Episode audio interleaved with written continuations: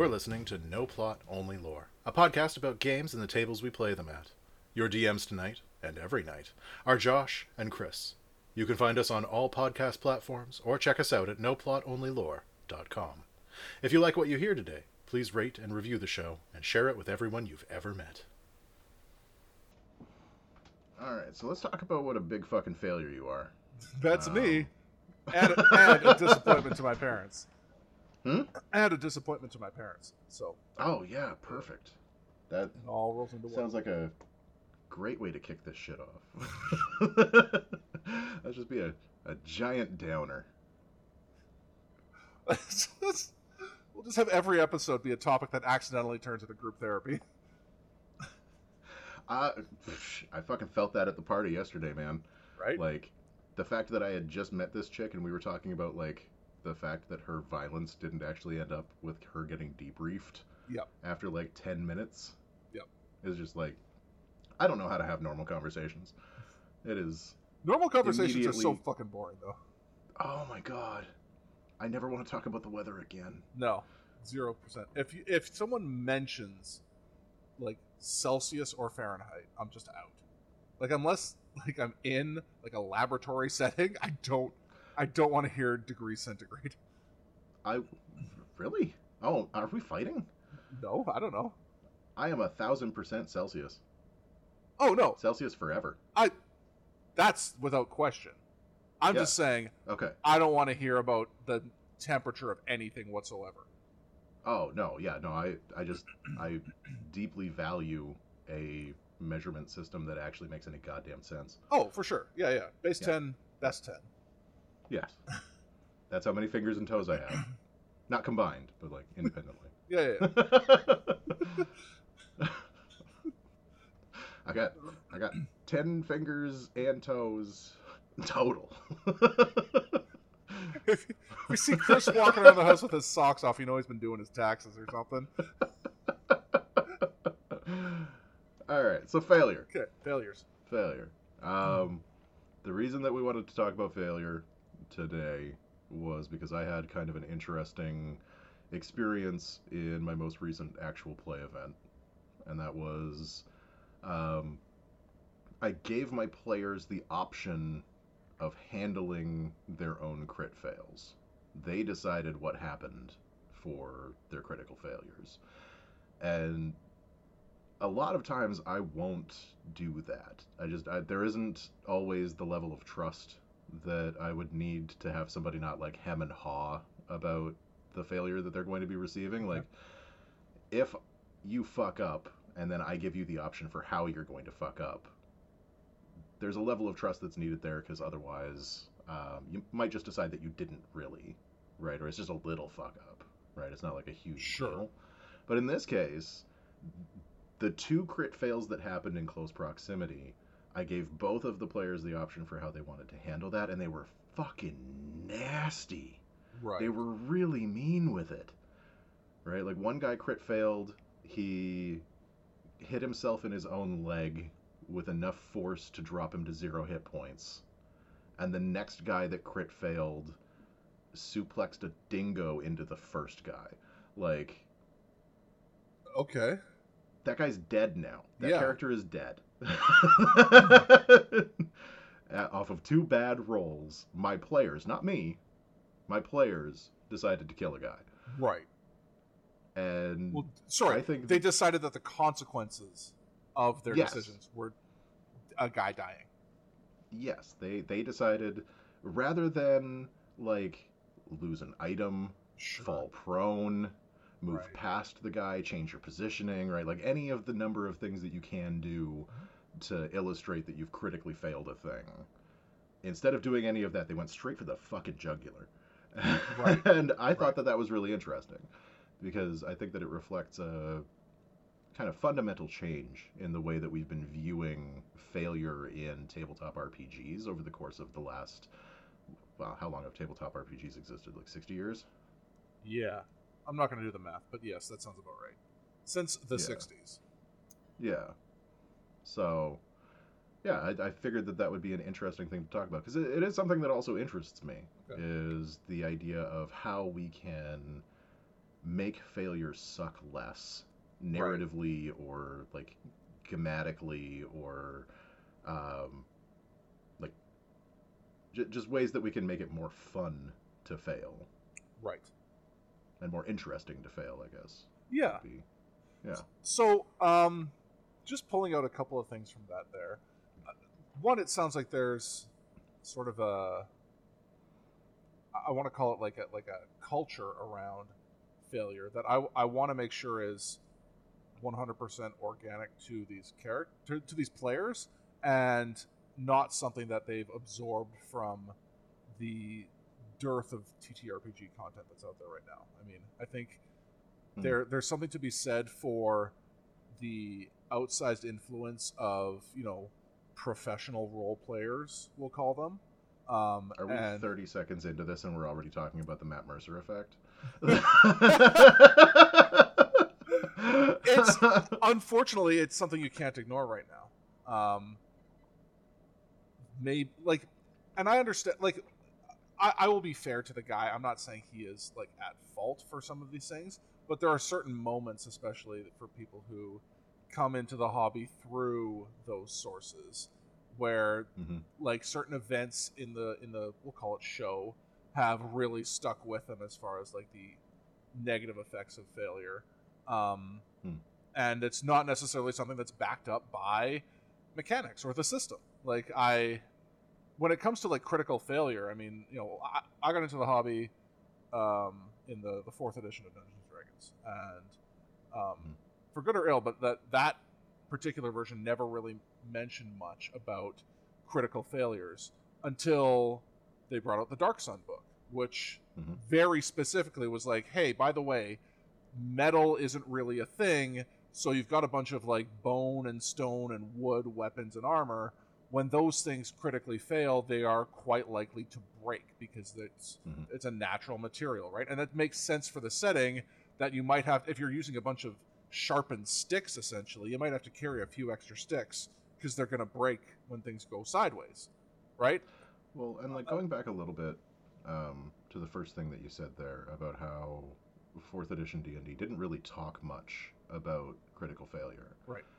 That was also true for third edition. That yeah. was also true for second. That was also true for first edition. Like yeah. I, I, the first books that I played out of were the red box starter set for yeah. first edition D and D. And if I recall, they didn't actually mention anything about critical failure. Like rolling a natural one sucked. Well, and they mentioned but that... But it didn't have a name. Right. And right? I, I I don't know about the previous editions, but I know like the stuff that I've read up to date, yep. when it says you rolled a one, it's just, well, that's always a failure. And that's it. Yep. It was just one of those mechanical things where, hey, a twenty is like, when you're in combat, is always going to succeed. A one is always mm-hmm. going to fail. Um, yep. You know. And like social contract-wise, a natural twenty in a non-combat situation is usually going to get you there. Unless you're trying sure. to do I mean, something absolutely ridiculous. I, I but... do play with someone who frequently reminds me that it's not a guarantee of a success, yeah. but I'm like, okay, that's great, good for you. You want to run the world's most difficult R P G. That's fine. Uh, the Brennan Lee Mulligan effect. Yeah, exactly. Yeah, what's the opposite of the Matt Mercer effect? Um, but um, yeah, I mean, it, failure is something that, while obviously like a, a fact of life, we've mm-hmm. I think amplified the effect of it, and brought it, brought more negative effects into our games that weren't supposed to be there. I don't know if it's just some sort of self-flagellation or, or you know. We just expect that there is going to be extremes of success and failure in every situation, but it's something that definitely, like, I make a very conscious effort when I'm running games to. Uh, I, I'll let me let me let me say this, and this is, I, I think this is kind of outside the box for a lot of people, but I don't believe in critical failures, like mm-hmm. when a, especially in a combat situation. I I assume that there is going to be a certain level of just generic human competence in these player characters. Um, okay.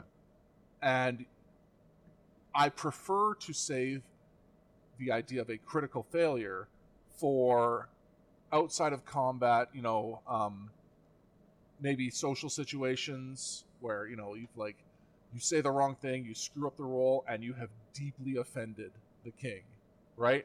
Hmm. Um, but when it comes to, like, specifically a combat situation, it, for me, critical failures in that, in the, like, the effect of, like, well, hey, I critically failed and hit my own leg, or the arrow bounced off the shield and took out my buddy's eye. It just makes it, it makes it a little too, um... Three Stooges for me. Mm. You know, like it, it just becomes comical failure because, you know, as uh, a nearing middle-aged white man, I have studied a lot of medieval history and combat, and, you know, even through mm-hmm. other eras of war, and frankly, weaponry and stuff doesn't work like that. You know, so how and, often do you think about the Roman Empire? It's at least weekly. Like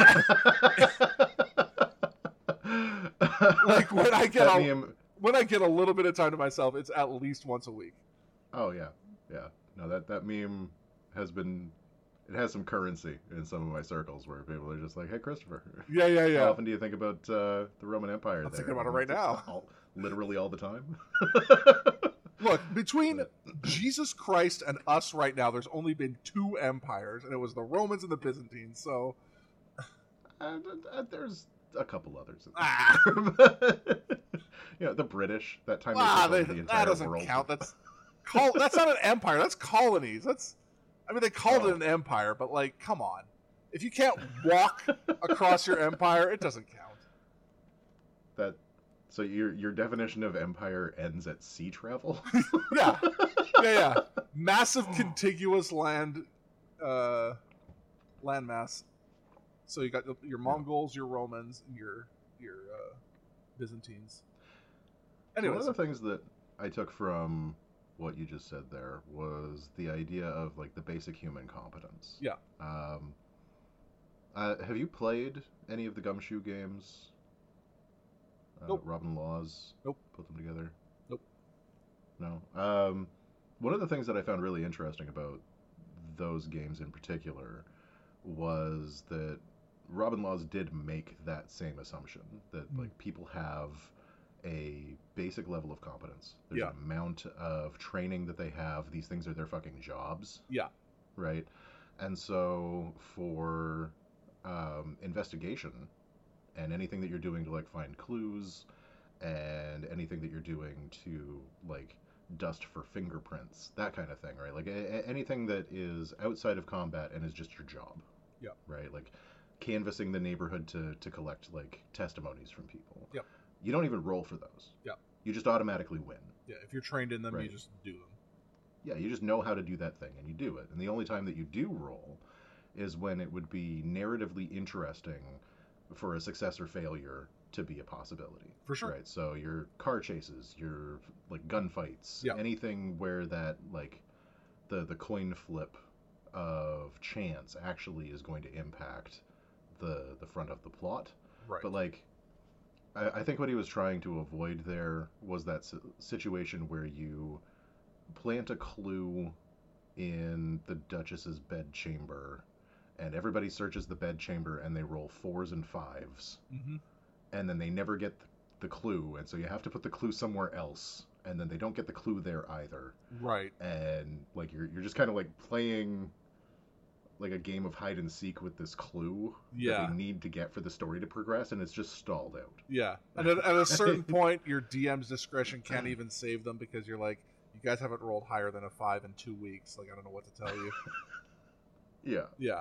And so, like, that I think is kind of interesting is that, like, his his approach to it was exactly the opposite of yours. Right. Where, like, the, the rolling and the chance and the chance of failure to be even a thing um, is only in combat situations and chases and, like, high-tension situations. The chance of failure is completely taken out of trying to impress the king. Oh, well, like, I'm not saying failure is gone.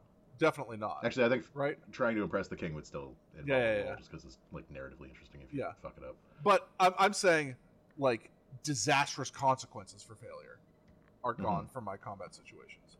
Because, one, I don't think it's realistic to have these Looney Tunes arrows shooting around the room, bouncing off eight different objects because I rolled a one.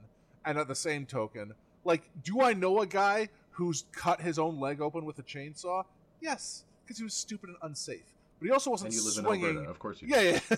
But he also wasn't like swinging at something that should be literally five feet away from him. Like, it's yeah. it's very difficult to screw up that badly. You know, um, yeah. I just I really dislike like combat being the one thing that can really, really, really devastate your party because someone screwed up. Like, you can just miss. That's fine. You just whiffed. Okay. Yeah. For me, like, critical failure to me has always been a state change in the combat. It hasn't necessarily been, like, a... Like, p- part of the reason that I, I came into this with the, the example that I mentioned earlier is that the players that I was playing with were rat nasty with how bad they treated these critical fails. Right. Right? Like, for me... in a situation like that, you roll a critical fail on, like, a, a dog that's chewing on your leg, you end up prone. Right. right? Like, it's not even... Like, it, it changes your effect. Yeah. It changes what's going on for yeah. you in that moment. But you're not taking extra damage, yeah. really. You're not... Like, it, it hasn't completely ruined your day. You're not making death saves by the end of the turn, for sure. Right? You're just prone. Right? Or the, the dog has moved you.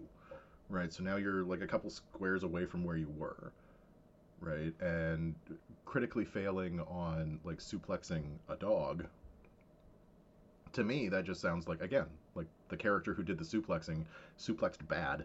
Yeah, he's and prone now he's and knocked prone, himself and up, the dog maybe. Is not. Yeah.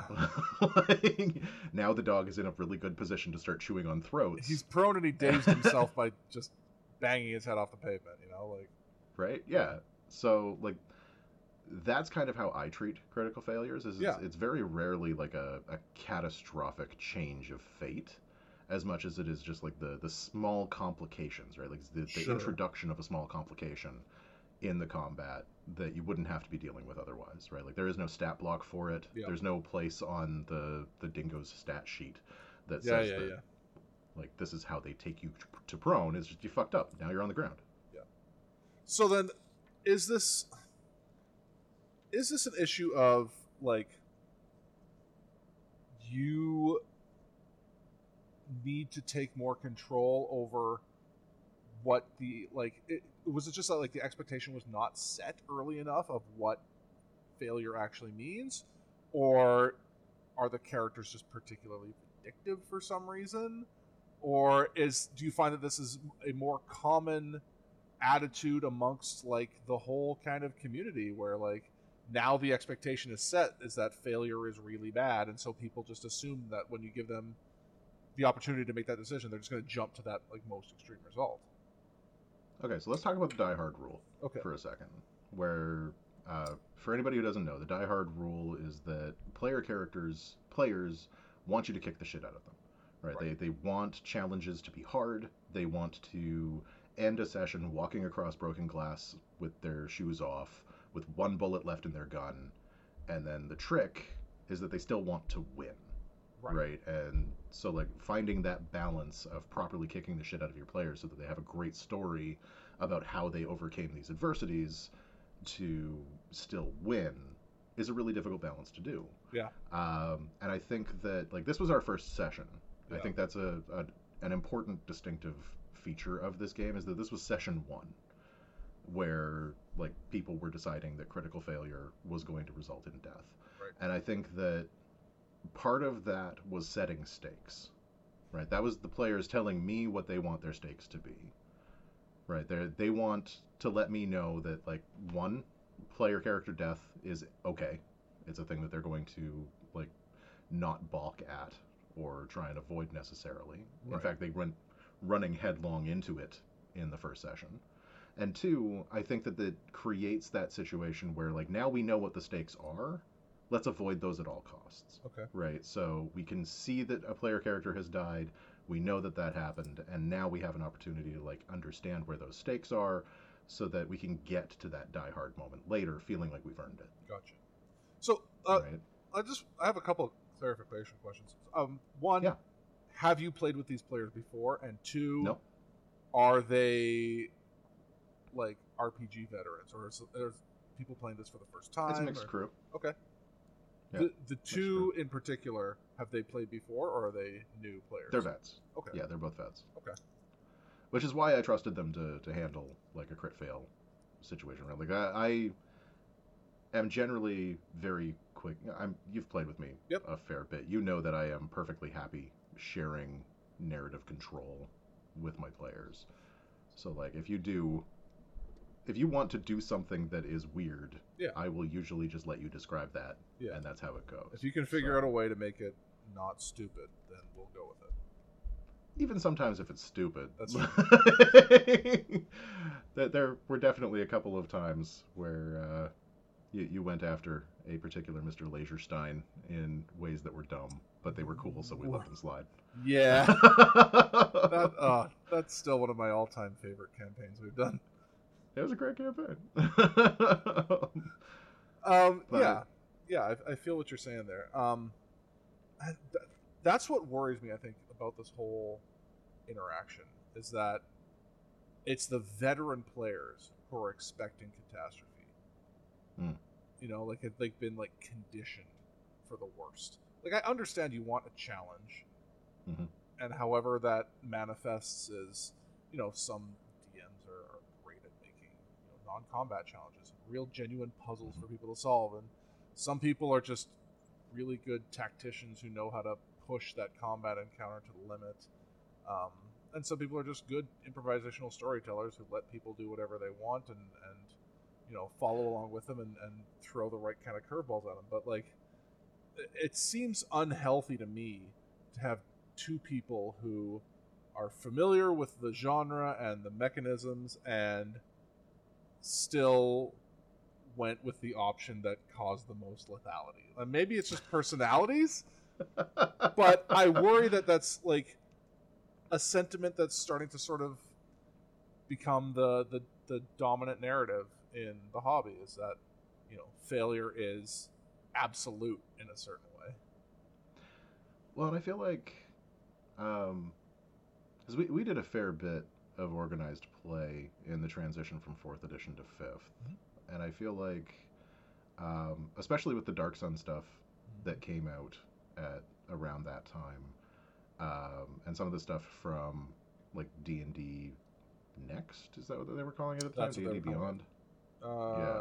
Next, yeah. Um, those were some expectations that were set pretty early on, mm-hmm. coming fresh off of the Dark Sun stuff, because like the Dark Sun yeah. campaign setting is fucking brutal. Yep.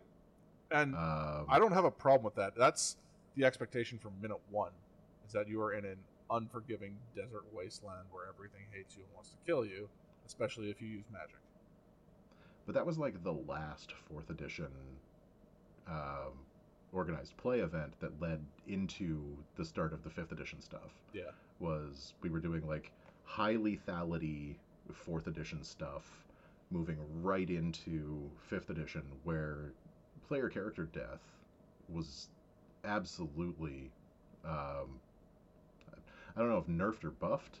Like, it was way easier to kill players. Oh, yeah, yeah, yeah. Is, because, like, fourth edition came in with the idea that you're a heroic badass and you're going to be able to kick monsters off of rooftops uh, come level two. Yeah. And fifth edition was much more tailored to like the old school role-playing crew who wanted to like recapture third and second nostalgia. Yeah. Um, and so like the the amount of lethality actually increased as we were moving away from a setting where lethality was the thing. Yeah. Right? Yeah, yeah. And so I'm not I, I have a feeling that fifth edition in particular has carried some of that baggage forward from the people that were learning at that time, because that was ten years ago where we were making that transition, and a lot of the people who were just learning to play D and D at that point are the people who are DMing now. True. True. I can't help but wonder too if like some of this, and I'm not laying the feet just at Wizards of the Coast for everything that happens in their game, but oh, if, no, that's fair. If some of this hasn't been exacerbated by the growth, well, sometimes by necessity, but just the the prevalence of um, online play and mm. uh, the reduction of, you know, like organized play just has not existed for fifth edition in the way that it did for fourth. Yep. Um, and some of that is COVID. I mean, it is what it is. Mm-hmm. Um, mm-hmm. But there's been a lot of push for online tools in this, you know, especially even from Wizards themselves with, with D and D Beyond and stuff. Like, they want you to... Obviously, there there's lots of other ulterior motives you can discuss about why they're pushing for more digital content, but... Money. Well, yeah. Yeah, it's, it's, it's all it's money. The only one. Yeah, yeah, yeah. Um, but I, th- I think a side effect of that is the depersonalization of the relationship between mm. the player and the D M. Um, you know, when we talk about people who are coming from these second and third edition groups, the thing that you don't hear these days is like, certainly not with the frequency that I used to, people talking about playing in the same game for five, ten years and going through multiple yeah. ca- characters and having, at the end of the day, your friends and the friendship be sort of the central thing that keeps the group together and not just, like, your chances to be a cool guy, right? Mm-hmm. Um, so I think there's something to be said for the, the cold impersonality of online D and D these days, too, where you're You're jumping into someone's Discord server and you don't know them from Adam, and you know, for for them and for you, like, the consequences are purely on the screen. You don't have mm-hmm. to deal with the relationship later. Um, you don't have to deal with the frustrating conversation with, hey, like, your expectation changed in the middle of the game of how they're going to respond, stuff like that, right? So I wonder well, if that's... that's interesting too, because like they're... There was a lot of talk about the, like, wowification of D and D in fourth edition, where, like, the game mechanic... Yeah, I know. I saw the eye roll. But, like, that... I wonder if there is something to be said for um, people getting into D and D not ten years ago, but fifteen years ago, who... came into it with much more like video game mentality, okay. right? Like, they came into it with expectations that were fed by M M Os, right? Player death is something that just happens all the time, and you just reset and re-roll, right? You don't even re-roll in an M M O. You just like respawn wherever it was you respawn, mm-hmm. and you keep going, mm-hmm. right? And that's just kind of a, a baseline expectation of this style of game now. Um, I think that in this specific case, like, part of what you were talking about before, like, the, the investment in the character wasn't there yet, mm-hmm. right? Like, they hadn't actually created a personal attachment to that character yet. Yeah. And so, like, the one guy suplexing the dingo, that wasn't his friend he suplexed a dingo into. No. That wasn't a person. That was a a thing. Well, and even just right. reanalyzing that statement. On what planet is suplexing a dingo into a guy who's already down, like, the rational move in the middle of combat? Right? I mean, he wasn't doing it on purpose. He rolled a critical failure. I, yeah, okay. But, like... He was trying to suplex the, the dingo into a different thing. Right. Suplexing the ground that was under the guy. Suplexing a dingo, the normal move that you do when fighting an animal. Yes. Every yeah. time I fight a dog, I want to pick it up by the waist, and I want to hurl it and myself at the floor very fast. Yeah, yeah, yeah. Like, it, it very much sounds like this wowification thing you're talking about kind of played out in the middle of that combat before it even got to critical fails. Like, people just doing, people just doing, like, goofy shit in the middle of a fight. I mean, his, his character is a... Um, a monk that has been styled after a professional wrestler. So, like, suplexing into anything is kind of on brand. I, I guess. But yeah, also... Like, there wasn't a top rope for him to jump off of. No, but... that's true. He couldn't just... people's elbow of Dingo into the pavement. Um, I mean, you could, but you'd need to, like, bounce off a cactus or something. Yeah, yeah, yeah.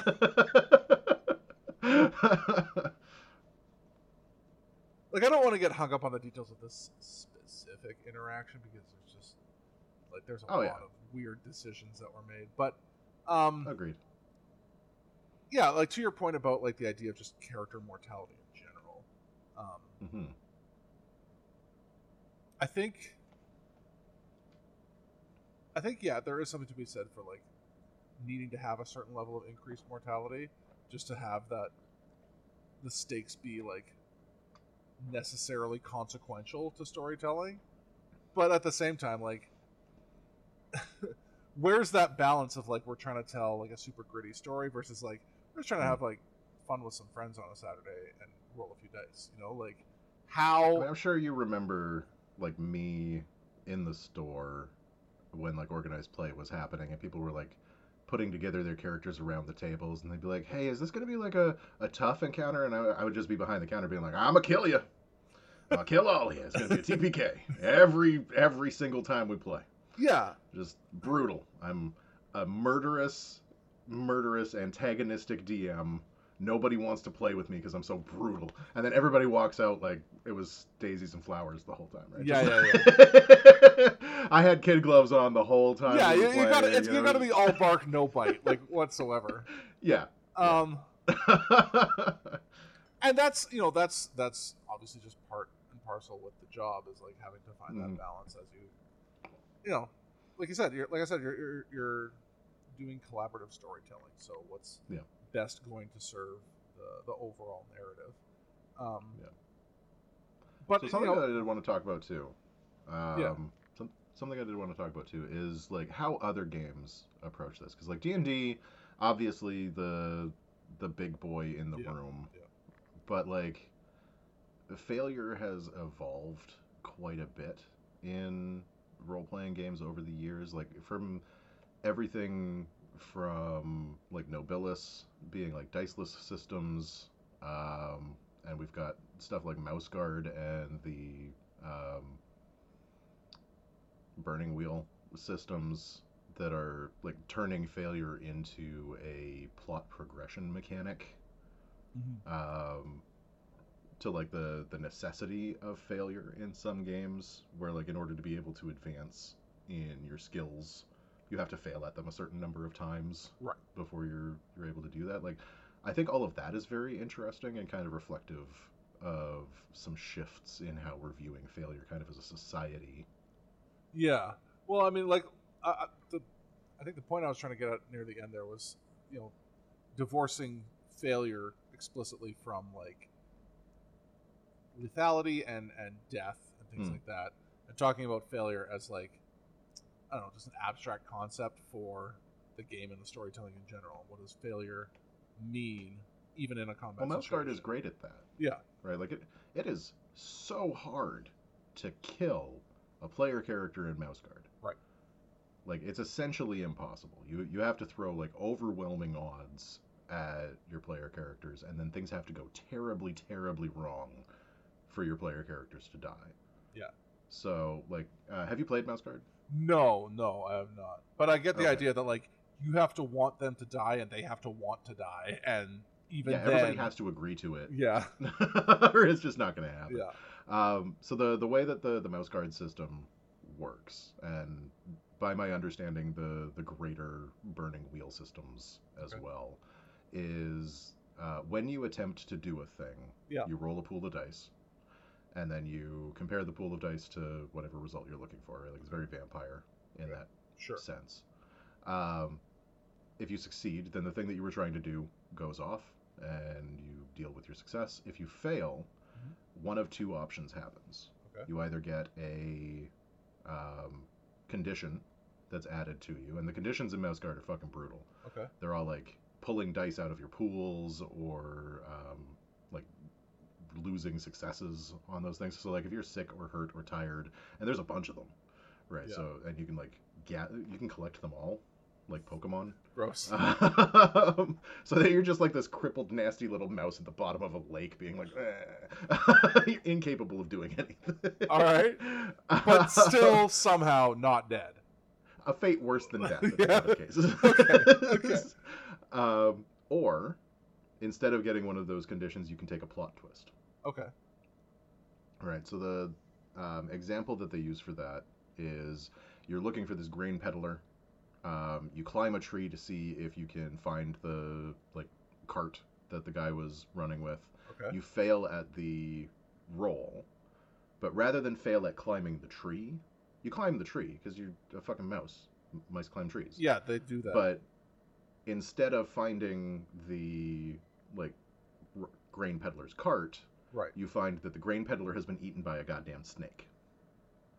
Okay. Yeah, that right, that'd be a na- twist. Right, and now you've got a snake to fight. Yeah, not ideal. Right? And but... so that, and that's how they deal with failure in that system. Is like when you fuck up a roll, whether it's critical fail or not. Right.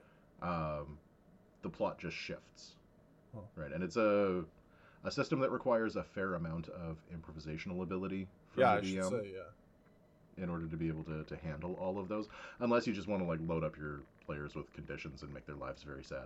Um, but, yeah, we all um, know that one guy. Yeah, yeah.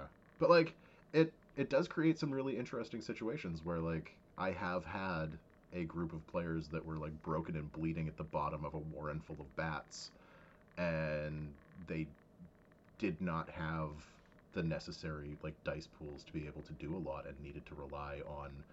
Right. Um, not necessarily skills, but, like, abilities that they had or abilities that other players had who didn't have those conditions to try and, like, fix those things. Okay. And it creates a really interesting dynamic in that.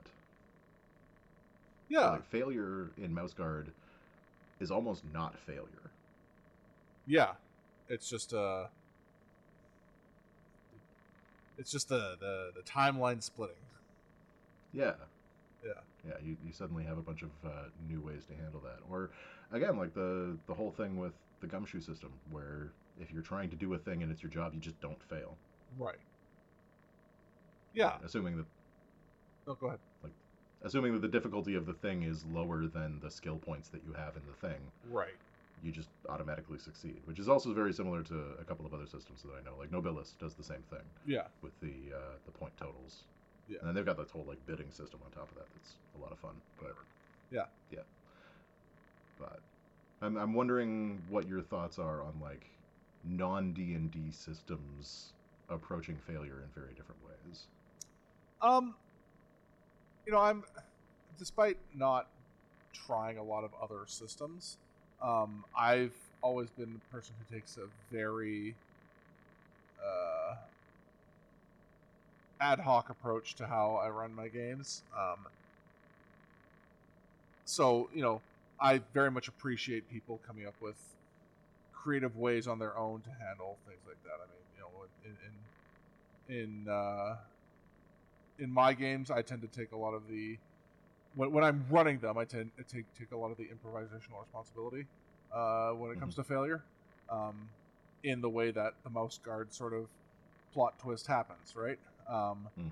Because that's something I already liked to do. I thought it was more, I thought it was more narratively fulfilling to have, um, I want to call them consequences, but just changes happen instead of just like mm. yes, no, fail states on everything out there. You know, mm-hmm. um, it often involves coming up with like, you know, like let's say because. What I tend to do a lot, I'm not the wor- world's most um, creative campaign designer all the time, uh, because... Are I, any of us? No, I mean, I, I have two kids and a full-time job. Like, I, I don't have the ability to just sit there and fill a notebook full of crazy plot twists and ideas. What I prefer to do... Your first, guys, Josh has let ChatGPT design his next campaign. Uh, so yeah, so what I've done for a long time is take um, the pre-gen campaigns that you can get. Well, I mean, I started with buying the ones from WotC and, and fourth edition because they made a lot of them and they were all pretty good. And frankly, you could run pre-gens from level one to level thirty the whole way very successfully and just have them daisy chain into each other.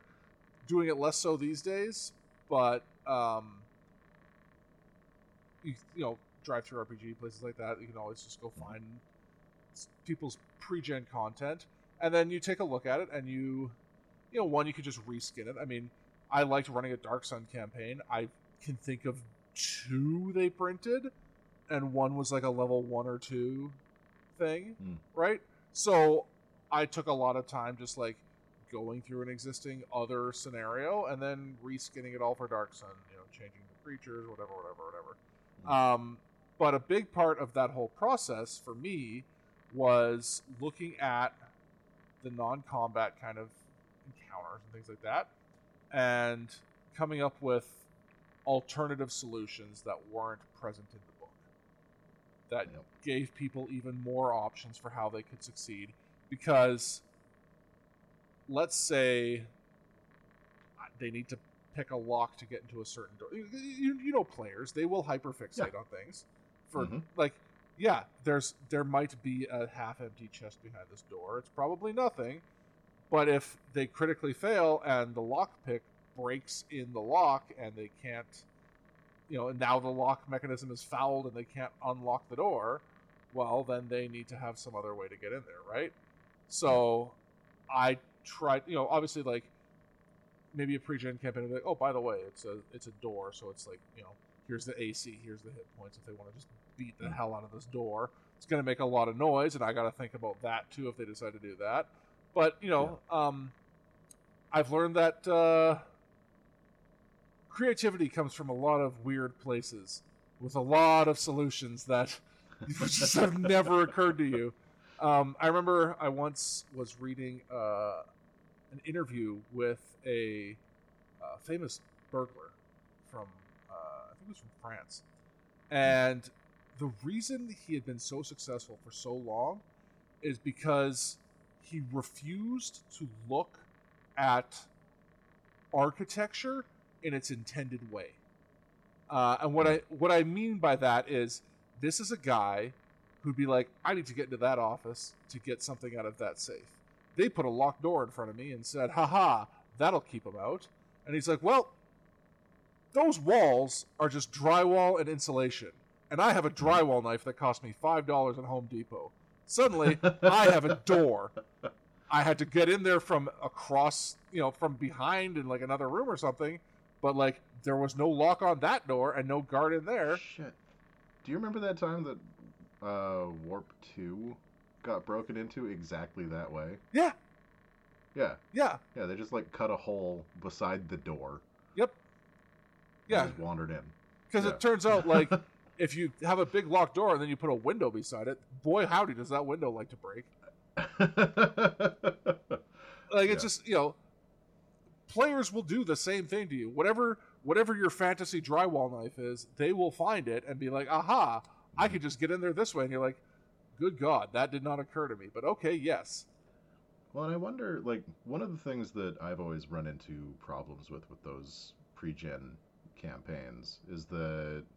the like pass fail states are so absolute in them. Sure. Like there are so few options presented for other ways to approach any given problem. Yeah.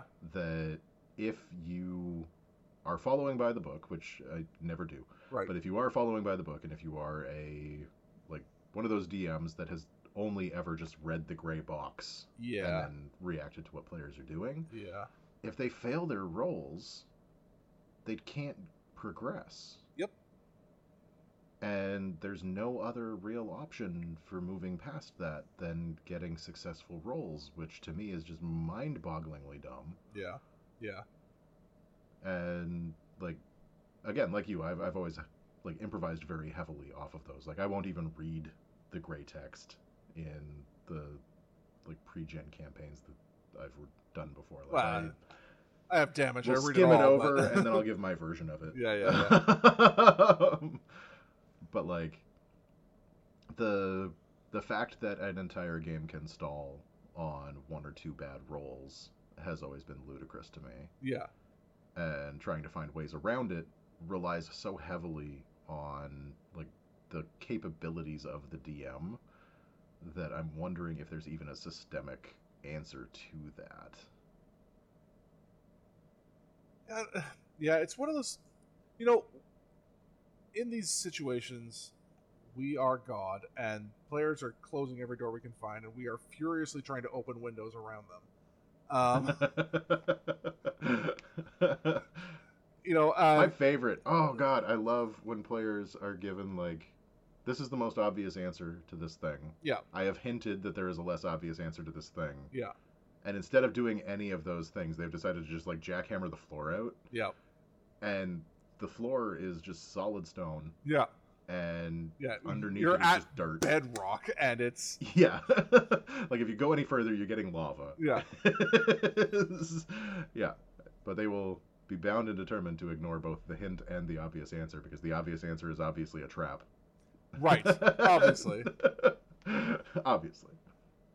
Well, and, and again, like I think it comes back to some of these cultural expectations. I mean, maybe it is something that we just need to like be more cognizant of as people running games, is almost having like a, when we do our session zero, really setting the expectations for how we intend to run that campaign too, where it's like, listen, it may be dumb. Who but... has time for a session zero? I have a hard enough time trying to get people to show up to session one. Okay, fair enough. But, you know, in session one, like taking five minutes to be like, look, if an answer's obvious, it's the answer. I'm not a smart man. Like, I'm not, I'm not out here to fight you on this. I'm here to help you guys have a fun time and tell a cool story. And cool things will naturally happen, and that's where we're going to get our story from. But I'm not going to sit there and punish you guys for being like explorative or curious or or just dumb sometimes. Like, okay, my players in this most recent game, I gave them two options. Yeah, right. You had west. Yep. We're getting like weird Australian orcs. Yeah. You head east. We're getting drow riding dinosaurs. And that one guy was just like, "What happens if we just go north?" It's true. And I was like, you're in the fucking outback between them, I guess, and these are two forces at war, and I guess I need to figure out what's going to happen there. Yeah. Dingo attack, let's go. Let me uh, ask you something. I'm ready a suplex. Uh, yeah. Let me ask you something. How, yeah. how much pushback do you give people to, like, just outside-the-box requests that really aren't smart? Like, do you give them, like, full autonomy to just go do stuff? Or are you like, your character knows that going north would be pointless because there's nothing there to see, you know? You can certainly try. yeah. Yeah. yeah. I, I hear you. Yeah. That's, yeah. That, almost none. Yeah. I... I'm perfectly happy with my players running off and doing the dumb, unless it is something that is going to be openly disruptive to the other players. Okay. Um, as long as everybody goes along with the dumbness, right. If there's a consensus on stupidity, okay. Yeah. Interesting. Um, it's it's that whole thing where like we're we're playing Lord of the Rings, but we get to decide if the soundtrack is going to be Dune or Benny Hill, and right. There is no actual choice. Like, I'm not making it consciously. Yeah. That's on them. They get to decide which soundtrack we're running with.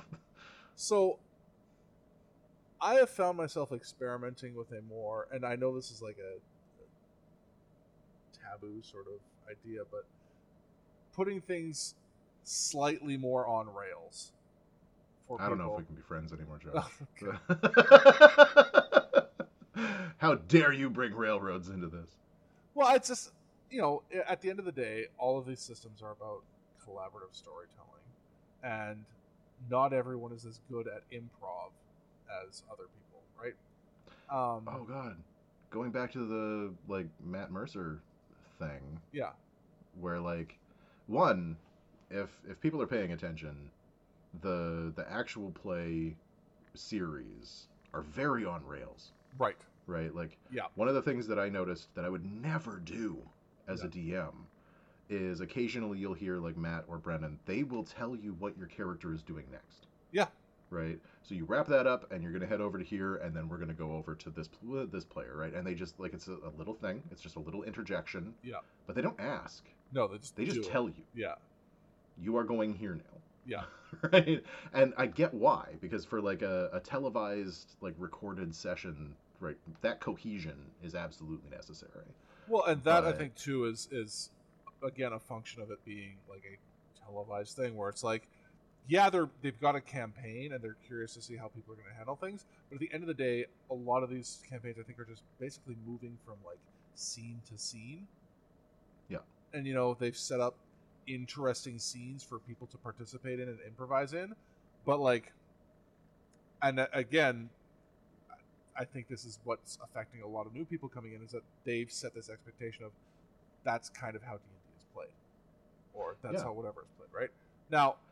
That being said, I think extremes in either direction are uh, troublesome, um, especially because, given the number of like new players that I deal with who mm-hmm. you know, they've never played any sort of role-playing game before, tabletop or otherwise.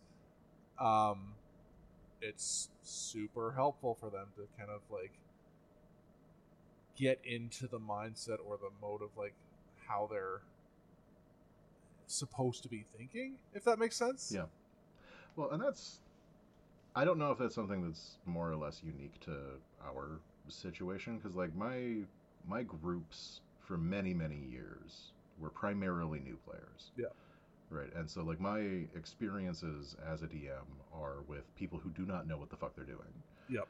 And don't necessarily know how to progress what it is that they're do- what it is that they want their characters to do. They don't really have a concept of goals. They don't really know who their characters are, and so there's a lot of like, um, there's a lot of like pulling. There's a lot of like pulling little questions and like leading questions and like trying to get them more involved and more invested in what it is right. that, that's happening, right? And like if you, if you want me to be Matthew Mercer as a D M, you better fucking be Sam Riegel, because right, like. There is no way that I'm going to be able to like improv at that kind of level unless you're giving it back to me. And for yeah. us, yeah. because we're dealing with new players so often, we're never going to get that, right? Like we're going to get occasions where people are like really emotionally invested in a scene, and that's great. I fucking love those moments where like you and I have gotten into like fights yep. in character yep. and we've been like yelling across the table, and like other players have been like, oh shit, what is happening? Yep. Yep. and, and those are great moments, but it, you have to have a certain caliber of experience. You have to be able to, to bring that as a player to get those kinds of things like up and running. And otherwise, like, yeah, I kind of see where you are with the rails, but God, it, it hurts my soul. I I understand. I understand. But you know, I, and like you said, it may just be an attitude warped by our typical playgroups, you know. Um, and you know, trying to tie it back to the whole main theme thing. Maybe we need to sort of look at re-examining how we handle, like, you know, yeah, if I'm playing with a bunch of experienced players, I need less rails. But I can also trust them with less rails, because they're just going to be smarter and more experienced, and, and know kind of how the whole thing works, you know? Um, yeah. yeah, we're here to tell some stories, but a big part of that is actually completing some freaking objectives, not just running around and grabbing every hook written in the book for you and not finishing any quests, right? Um, I feel attacked. um, I, and I and so we were having a friendly conversation here, Josh, and now you're they, just like coming at my playstyle. All hooks, no finish. That's uh, and that's how I get a campaign to last for ten years, and then. Uh, but I'm wondering if, like, you know, if if if rails are something that we need to sort of tune to.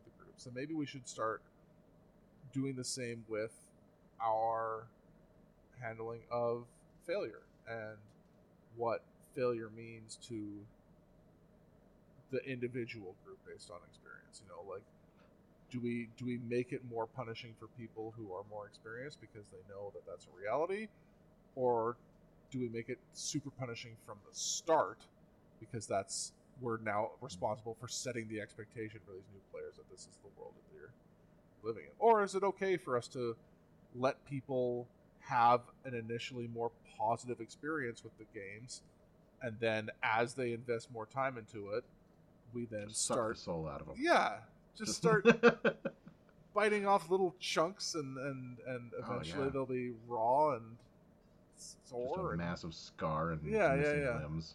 Yeah. See, I yeah.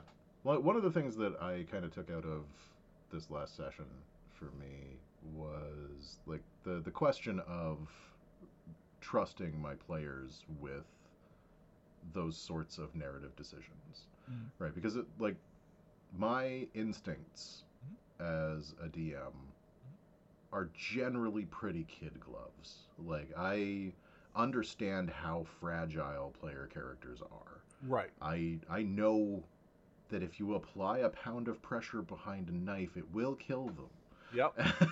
And it's not going to be fun no. if that's happening all the time. And so um, when I entrusted those players with that narrative control, uh-huh. they took it in kind of an extreme direction, like a, a, a direction that I wouldn't have. Right. And I took that a little bit as a um, expression of interest. Okay. Right, like e- expressing their expectation for how the campaign was going to go. Okay. Do I take the kid gloves off? Right, like is this a group where I'm going to have to be more brutal in general because they're looking for that like classic dungeon delvey like three characters die per session kind of like D and D, or is this just again the stakes setting? Right, we've got somebody who died already. Yeah. Right, we've got one corpse in our, our background, like the back mirror yeah. has one dead guy in it. Yeah. Now we're moving forward. We put we put the kid gloves on now, right? Because we've got those stakes established, right? But was this... do I continue to trust my players with that narrative right. control? Do I pull that back a little bit, right? Like when my players do something weird, when I give them narrative control. Do I then become a dictator? Is yeah. Oh God, it's such a tough question to answer because it's like, in my mind, it feels like one of those like cats out of the bag kind of situations where it's like, okay, this is what you wanted, right? But at the same time, like, maybe you have a better sense of was that like a sobering moment for them or not at all? Like, I have a feeling with those veteran characters or players are just like, haha, great. New character time, right? Yeah. At yeah. the same time, I get to roll. Yeah, yeah. The the new players, it might be one of those like, oh shit, I can die now kind of things, where yeah. suddenly they're very cautious in how they play, and then you've got these two completely disparate play styles now at the same table mm. trying to get along. One person who wants to. I did notice that the one player who put like a lot of effort into her backstory kind of pulled off the table a little bit. Yep. Um, yeah. Because yeah. her level of investment is different, right? Like she's she's got a different investment in that character. Well, and, and especially with do. new players, like that first character that they've really like worked on. Like it's not like mm-hmm. when you showed up at organized play where they were like, "Here's a character. This is you're this." Yep. no, it's one it's that a they like... semi-gloss piece of paper you've never seen before. Yep. He looks kind of cool. Yeah. He's like a dragon, kind of. Yeah, yeah. And you're just like, okay, his name's Ted, and then Go off you go. Yeah, yeah, yeah. But like for her, like, yeah, it, I know for a fact, like, you know, being the the jaded sort of veteran that I am now, and I have not been playing games as long as you or a lot of other people, but you know, it very quickly, but regardless of whether you want to say it's because of games like World of Warcraft or whatever, but I. don't have the same level of attachment to characters. And in general, my ideas for new characters are weirder and goofier every single time. Mm. Just to keep myself interested. But when you first start playing the game, especially a game like this where it's not abstracted like, oh, I'm just looking at someone on a screen. This is me playing this character. I know for a fact that those new characters put, those new players put a huge amount of themselves into every one of those characters, you know? Like, I, I wouldn't be surprised if half of that character's backstory is just reskinned trauma from her own life. Like, God, that's happened at our tables. Oh, yeah. Yeah, yeah. Like you yeah, read you, no. you read a new player's backstory and you're like, you need therapy. Like, you got to talk to someone. The number of players, the number of players that we have had come out at our tables. Yeah, yeah, yeah. Like through D and D. I was going to say, just even like simple stupid terms like, do you know how do you know how many characters have been my exact height, because that's how I know to perceive the world? I need you to play a short king. I can't. I, I can't like... do it. I can't play a guy under six feet right now. Like, I can't. Yeah. No. Like fi- I, five foot nothing. I talk to the tops of people's heads, and then I, I just want you to like. I want you to see everybody's beard from below. Here's the thing. So, and we'll talk a bit more about him later in in, regard, in regards to failure stuff. But my my yeah last or my last character that I was playing. Was the first time I'd, I'd played a dwarf in like a mm-hmm. real game, um, and it turns out I just sort of accidentally assumed he had like little man syndrome kind of all the time, because that's mm. just how I have interacted with people his size my whole life. And he's got a Scottish accent. And well, yeah, yeah, yeah. It's it's, it's the yeah. super dwarf stereotype. Alequaff Big Stash was his name. Like, that's racist. Yeah. But yeah, there's. I think there's a huge problem with, you know, the uh, what do you call it? So the, the Larry Stu effect uh, for player characters initially, and mm-hmm. you know, the, their perception of failure in a game as personal failure and embodying mm-hmm. that failure. Um, and well, it, that's why I was so surprised at like the the sudden ferocity of. The, the failures that we were seeing, right? Like I, I was expecting, and like maybe this is just coming from me being in a different era mm-hmm. of like D and D, where there there was a bit more like tactics mindedness, sure, right? Like we would have a lot more like, is this going to be ideal play, mm. right? Are we going to be effective tactically if this decision is made? And right. so if I gave a player the ability to like decide what happens on their own crit fail, they'd be like, oh, I missed a lot. Yeah, yeah, yeah. And maybe I move over to this square instead, which is actually tactically more advantageous than the square that I was in before. Yeah. Right. I just, I stumbled. I stumbled into this square. Yeah. Right. And yeah. like, just kind of like skirting the cheating line a little bit. Right. And so I was a little bit expecting that. Like, that, that's kind of where I was, um, like, it wasn't a test necessarily, but, like, I, I wanted to see how these players were going to react to having that narrative control. And where they went with it was surprising to me because of that, like, one, the lack of tacticality. Uh-huh. Right? Like, just doing damage to yourself is never the right move in tactics. Almost never. Uh, and almost. Very, very seldom. Yeah. Mostly no. Some Sometimes you sacrifice a piece. But, like, yeah. the... Um, and then, yeah, like the, the utter lack of self-preservation that came out of it. Yeah. Other player preservation that came out of it. Let, um, let me ask you something. How old are these two characters, roughly? Are these two players? players? The players, the players. Uh, mid-thirties. Mid-thirties, okay. So... They have a different relationship with death now. yeah, yeah. Shut up. Super old. It's not that old. I mean, it's barely, like, not even... It's fine. Anyways, uh, just mad they're younger than me. No, uh, so I, I, I know you said they were veterans, but like, yeah, I think there's some like when you say veterans. Are they like third edition veterans, or like they've just been playing fifth edition for yeah. a while? Third edition, I, I would they did say, play third? But like haven't been playing consistently since. Gotcha. Right, like. And, like, I, I can't even claim that I've been playing consistently since, but, like, I've, I've picked up a few games here and there. Yeah. But. It's semi-consistent. Anyways. Um, it was my job for a minute. Yeah, yeah. It's, you need a break. You, yeah. Um, because I, I wonder if, I wonder if there's a mentality shift. Because I, I know a lot of people that got in around when I did, or slightly before me, uh, came into the hobby. I don't want to say, like, like in a more pure way or something. That's not that's not my intention.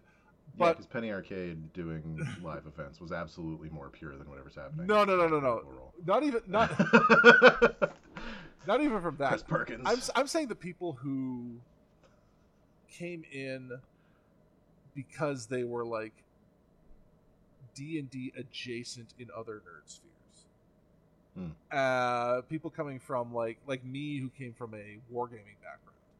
You know, yep. Like when I got into any sort of nerd-related hobbies, it was it was Games Workshop, it was old Avalon Hill stuff, it was yep. even like the WizKids old Clix games and stuff, right? So there was just a different. You know, I, I know people like to blame fourth edition and the quote-unquote wowification of things, but there are people who came That's from so just... I, oh, it's... it's. Listen, I will defend fourth edition to my dying breath. Like, the the innovations and the chances that they took with that system, I think, are really smart, and they haven't done any sense because they're... They kind of got booped on the nose for going outside the box, and now they're pulled back in and are afraid. But then they kept a whole bunch of them, right? I know, like, I know. It's uh, advantage, advantage and disadvantage, which are just like core parts of the system now. Yeah, they just change how they work mechanically, right? Yeah. But like, I just I, I wonder if the tactical difference in like how you and I played, because we were just used to like combat was tactical, and you have to be smart. And you can't just like do something that looks cool every time, hmm. you know, because well, you're not like, you're not playing for the big cool YouTube clip, you know. Well, like my my background again started with first edition, yeah, where like if you survived to fifth level, you were gonna be a badass, yeah, but your chances of getting to fifth level were not great. No, and like you had to earn it. Yeah. And and there was like a an adversarial feeling to it because it did come out of war games, right? Yeah. Like it, it was very much like it is a tactical game that is just one player per character. Yeah. But you're just playing a mini like a miniature war game. Yep. And so like that that background as well, I think, plays into it, where I see a tactical disadvantage uh, in my play. And like now. Now I would be the guy that goes for, like, the thing that is more narratively interesting than tactically interesting. Yeah. But you I think would. That's largely just because, like, I've done so much of the tactics shit. Yeah. It gets old. That it's boring. Yeah. Yeah.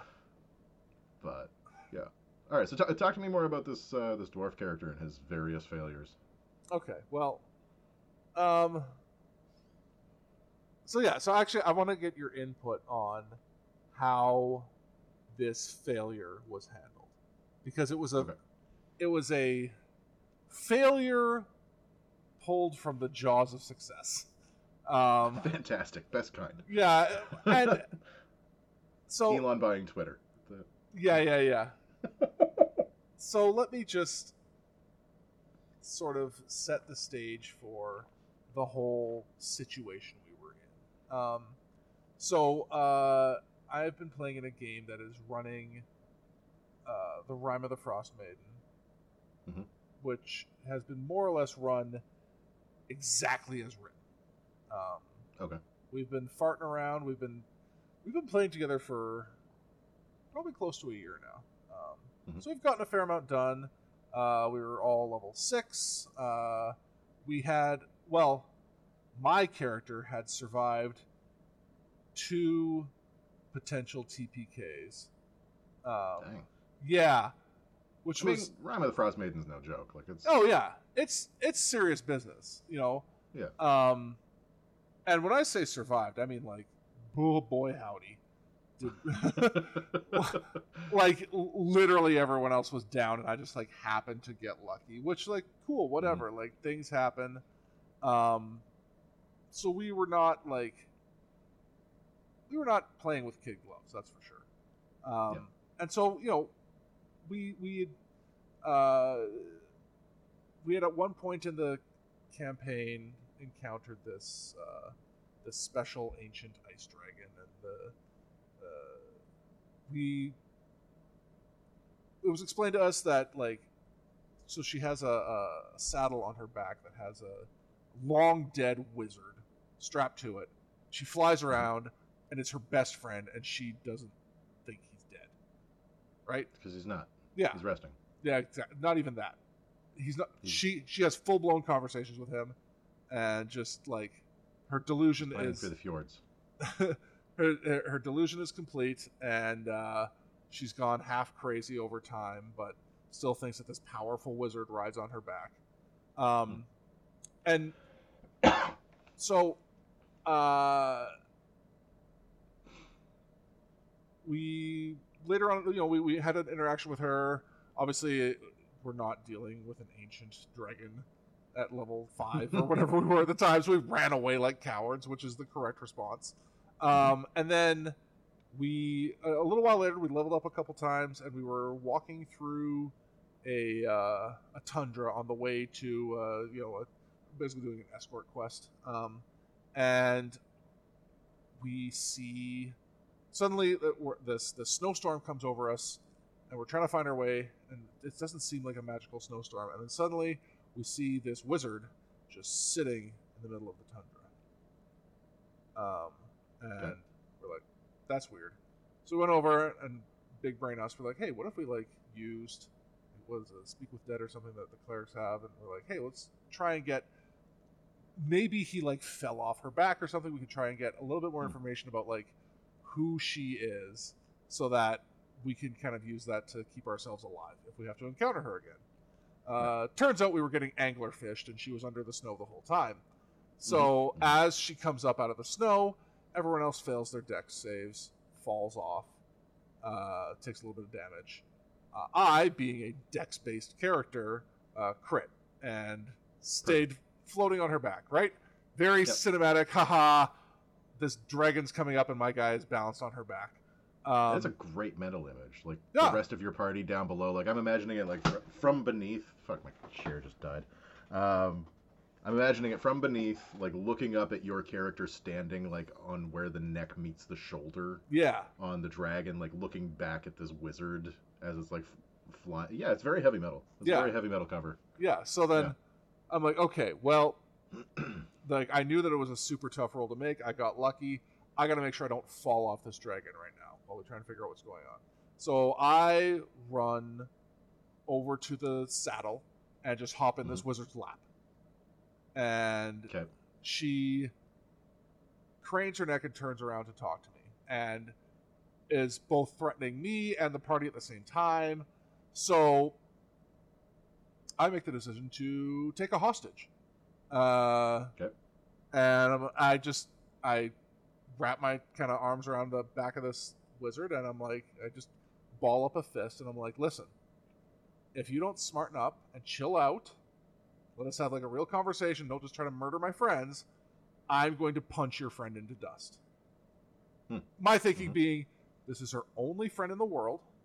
She yep. is going to be trying to, she's going to try to preserve him at all costs.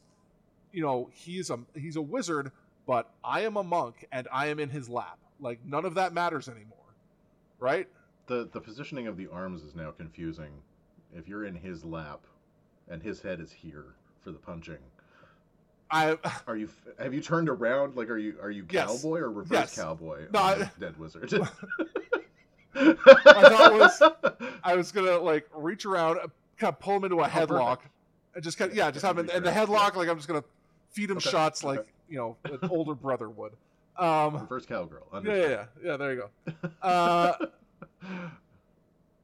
so the response that I got was basically calling my bluff.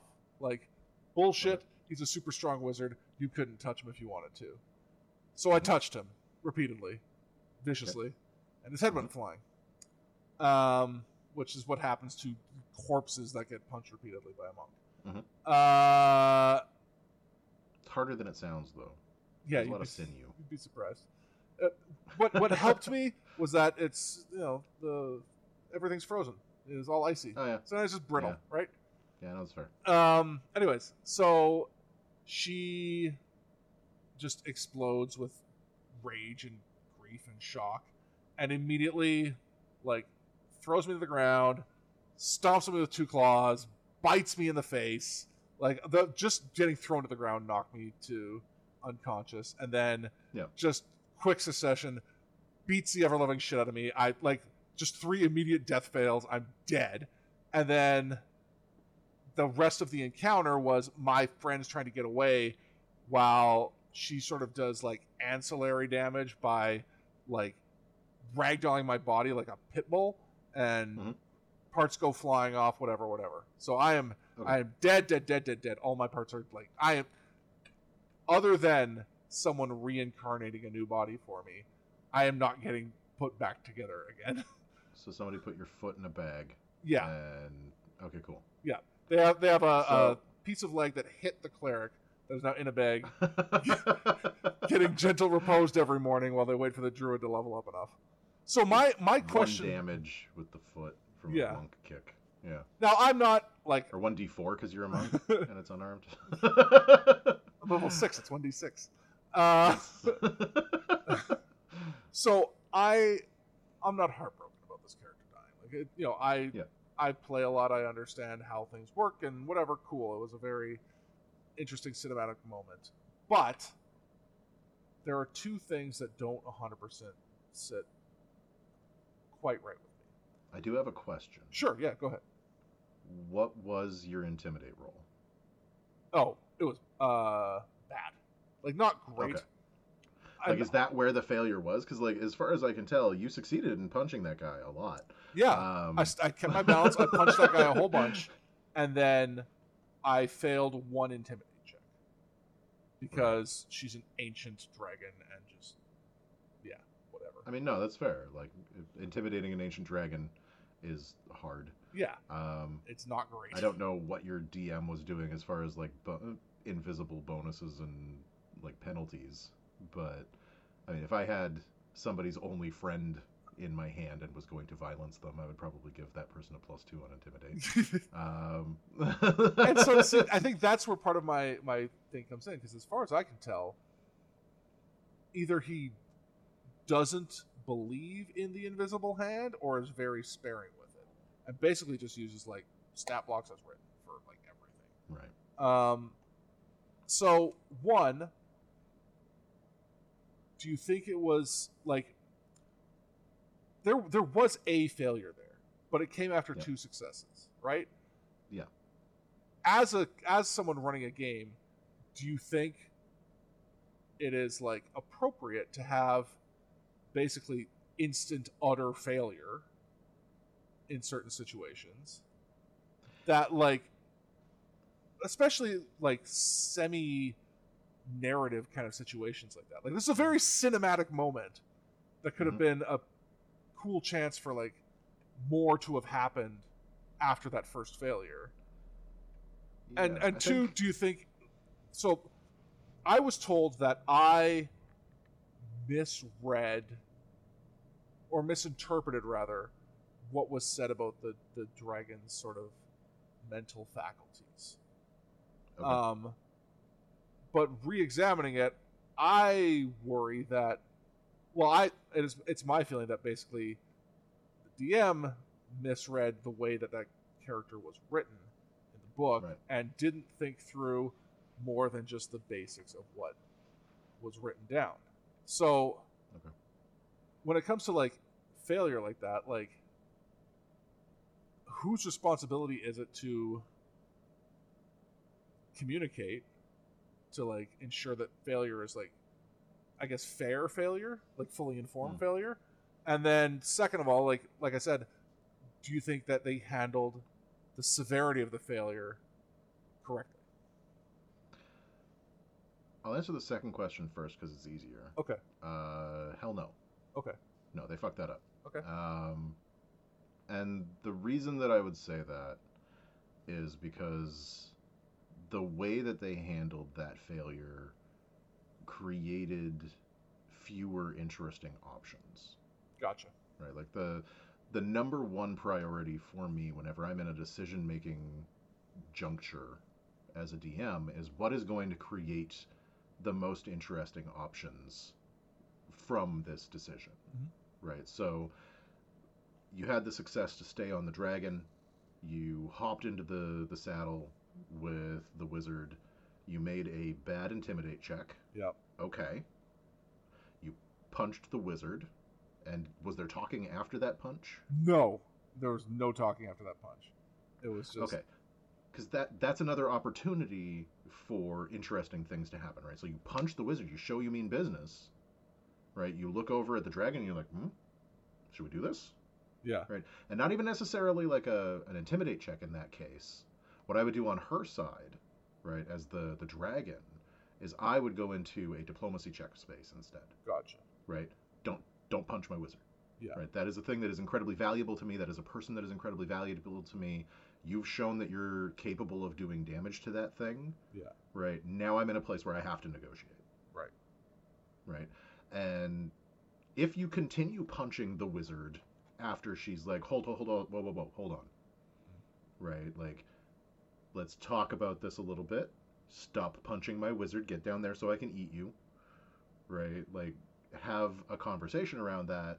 If you continue punching after that, then yeah, you're going to get fucking eaten. Yeah. Right? yeah, yeah, yeah. Like, but you, you were presented a situation that you attempted to intelligently resolve the conflict. Mm-hmm. And the options from that should be things get better, things get worse. Right. And instead of things getting better and things getting worse, things got dead. Right. Right. And that, to me, speaks to a lack of narrative understanding. Right.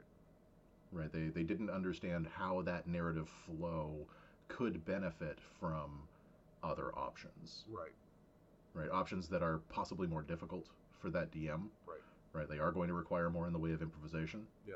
Um, directions that don't necessarily sit with exactly what the book has planned out, so you'll have to make some adjustments. Right. But still more interesting in the long run than now I have a dead player character.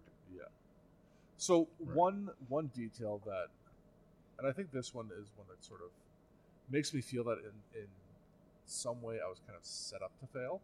Um, mm-hmm. But I was told that when I made the threat, he basically came up with a damage amount. That if I rolled that damage amount, the head would go flying, and then she would basically perceive me as having now murdered a living friend of hers.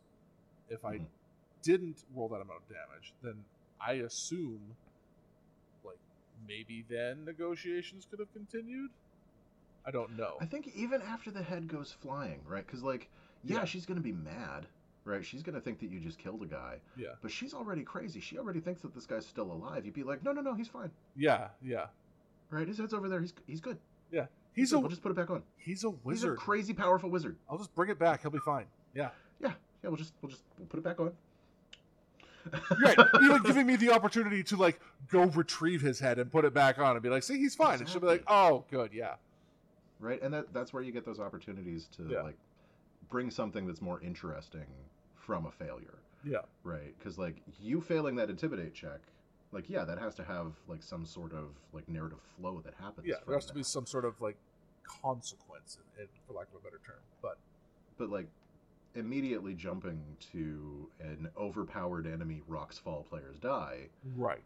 Is, I think, not always the incorrect answer, but in this case, you had so many other options that you could have gone with that would have been like more interesting and resulted in a better story, right? Than what actually happened in that case. Um, as far as like the communication of shared imagined space, mm-hmm. um, I mean that's everybody's responsibility, mm-hmm. but it's hard. Yeah, and a lot of that rests on the D M. Yeah. Right, because you, you are the, the person that's doing so much of the expositing of your D and D game, right? You're the one who's describing things, and if you describe them in a way that players misunderstand, then they're going to make actions based on what their imagined space looks like rather than yours. Yeah. Right, and if you describe it in a way that everybody understands absolutely, it's fucking boring. Yep. um, well, you enter it... a five by five room. Yeah. There is a torch sitting on the wall. But you, you do also have to understand that, like, English is a transmitter-oriented language. Like, it is yeah. the it is the speaker's responsibility to make themselves clear, and especially as a D M who has all of the information, mm-hmm. right? Like, you have a heavy burden on your shoulders. And I understand that that's not an easy burden. I've done it myself, you know? Um, mm-hmm. But then to, like, I think it's kind of sh- kind of shitty to turn around to your character, to your players, and be like, "Oh yeah, you misread that. That's on you." That is, like, yeah, no, like I, I agree, um, and like I also feel like there was a responsibility from your D M to question your course of action prior to you taking it. That's fair, right? And like providing you the information about what that choice could entail. Yeah, yeah, yeah. Right, like I don't know what your character's wisdom score is. But that's one of those situations where you're just like, hey, can you roll me, like, a base intelligence? Right? Yeah, like, yeah, yeah, yeah. Right? Like, I just need to know, like, kind of where you are, and then I can give you some extra information. And you kind of, like, scale that information based yeah. on what the roll is. Like, I, I right? definitely... It's just another out. Yeah, I definitely, like, when, when making this character, um, it's been...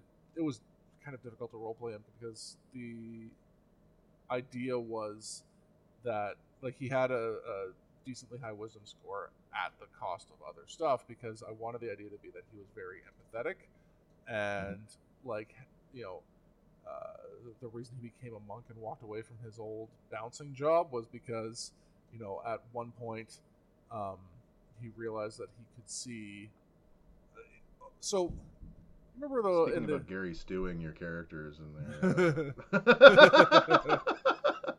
Uh, no, shut up. Uh, no, he uh, uh, like the uh, those those new Sherlock Holmes movies. He could kind of like see, you know, where someone had like a limp or a, you know, mm-hmm. a hitch or something in their step, uh, or or whatever, and use that to his advantage when it was removing people. And then one day he could see that it was someone's heart, like they, like it was an emotional. Mm. wound that they carried, and so that sent him off sort of into the the more spiritual mysticism realms and, and, and well then that's absolutely a spot where you would want, like, one, the character moment yeah. of like empathizing with the dragon, and two yeah. the wisdom of punching a wizard's head off, right? Right, like you are capable of modula- moderating the amount of punch you do, right? Like if you know that this wizard is kind of brittle, you just like Give it a, give it a couple of taps. Yeah. Right? Like, you don't knock his fucking block off. Well, and especially right? if, if you're going to tie it to something like how much damage I do to it. Like, yeah. I don't I don't have to take both of my attacks. I don't have to flurry of blows no. his head. I just did, because like, I was like, well, I said I was going to punch him multiple times, so I punched him as many times as I could in one turn. Right? And, like, I don't know what kind of, like, pull your punches rule you generally roll with, but, like, I will allow a player to take a one damage. Yeah. Right? Like, if they're pulling their punches, then you can just fucking do that. Yeah, we, we do um, the thing. I don't know if it came about in fourth edition, but the, the thing where, you know, if you say, yeah, I'm going to do maximum damage, but it's non-lethal damage, then just, yeah. okay, yeah, you just beat him until he stops. An option too. Beat him until he stops fighting. Hard when it's not a hard when it's not a living thing. Yeah, yeah. You can't non-lethal the corpse. I, I, uh, yeah. Any damage that you do is actually post-lethal. I just I just want him to, you know, know that I'm serious, right? Yeah. Yeah, just enough to, like, cave in the cheekbone a little bit. Or right? Like, just make it clear, like, hey, look, here's your options when you decide to punch this guy. You can go full blow, yeah. and that head's definitely going to come off, and you're going to deal with that. Or you can just, you know, do it for show, mm-hmm. just to show you're serious. Or maybe some combination of the two, you know? Well, and then asking about your motivations, too, yeah. right? Like, when you're in a situation where somebody has declared an action that you don't completely understand. Yeah. What are you trying to accomplish? Those clarifying questions. Yeah. Hmm? Just what are you trying to accomplish? Like, yeah. Like, are what is it that you want to do with this action? Because yeah. there's a couple of different ways that we could maybe approach it, right? And then you have the knowledge of, like, how you can approach that to not result in being completely dismembered by a dragon. Um... Because, like, yeah, to have all of that off of one roll that isn't even a critical roll, right? Like, yeah. you didn't even roll a one. No. Right? No. And that, to have your character die from that, from an overwhelming force, yeah, that absolutely sounds like you were set up to fail. Yeah. And, and no, I would, I would be upset with myself if that was the DMing decision that I had made in that case. Yeah, that's fair.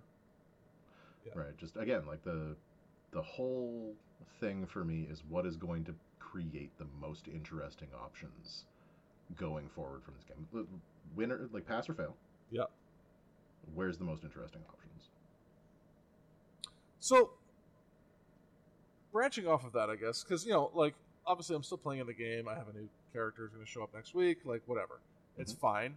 I, I'm actually kind of excited to play this new weirdo character because I like making weirdo characters. Um, mm-hmm. But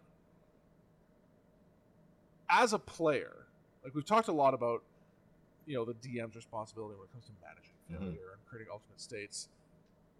What do you think we can do as players to help maybe, like, push back or redefine what failure means in a game where you worry that a D M is, like, taking things to an extreme that isn't, like, healthy?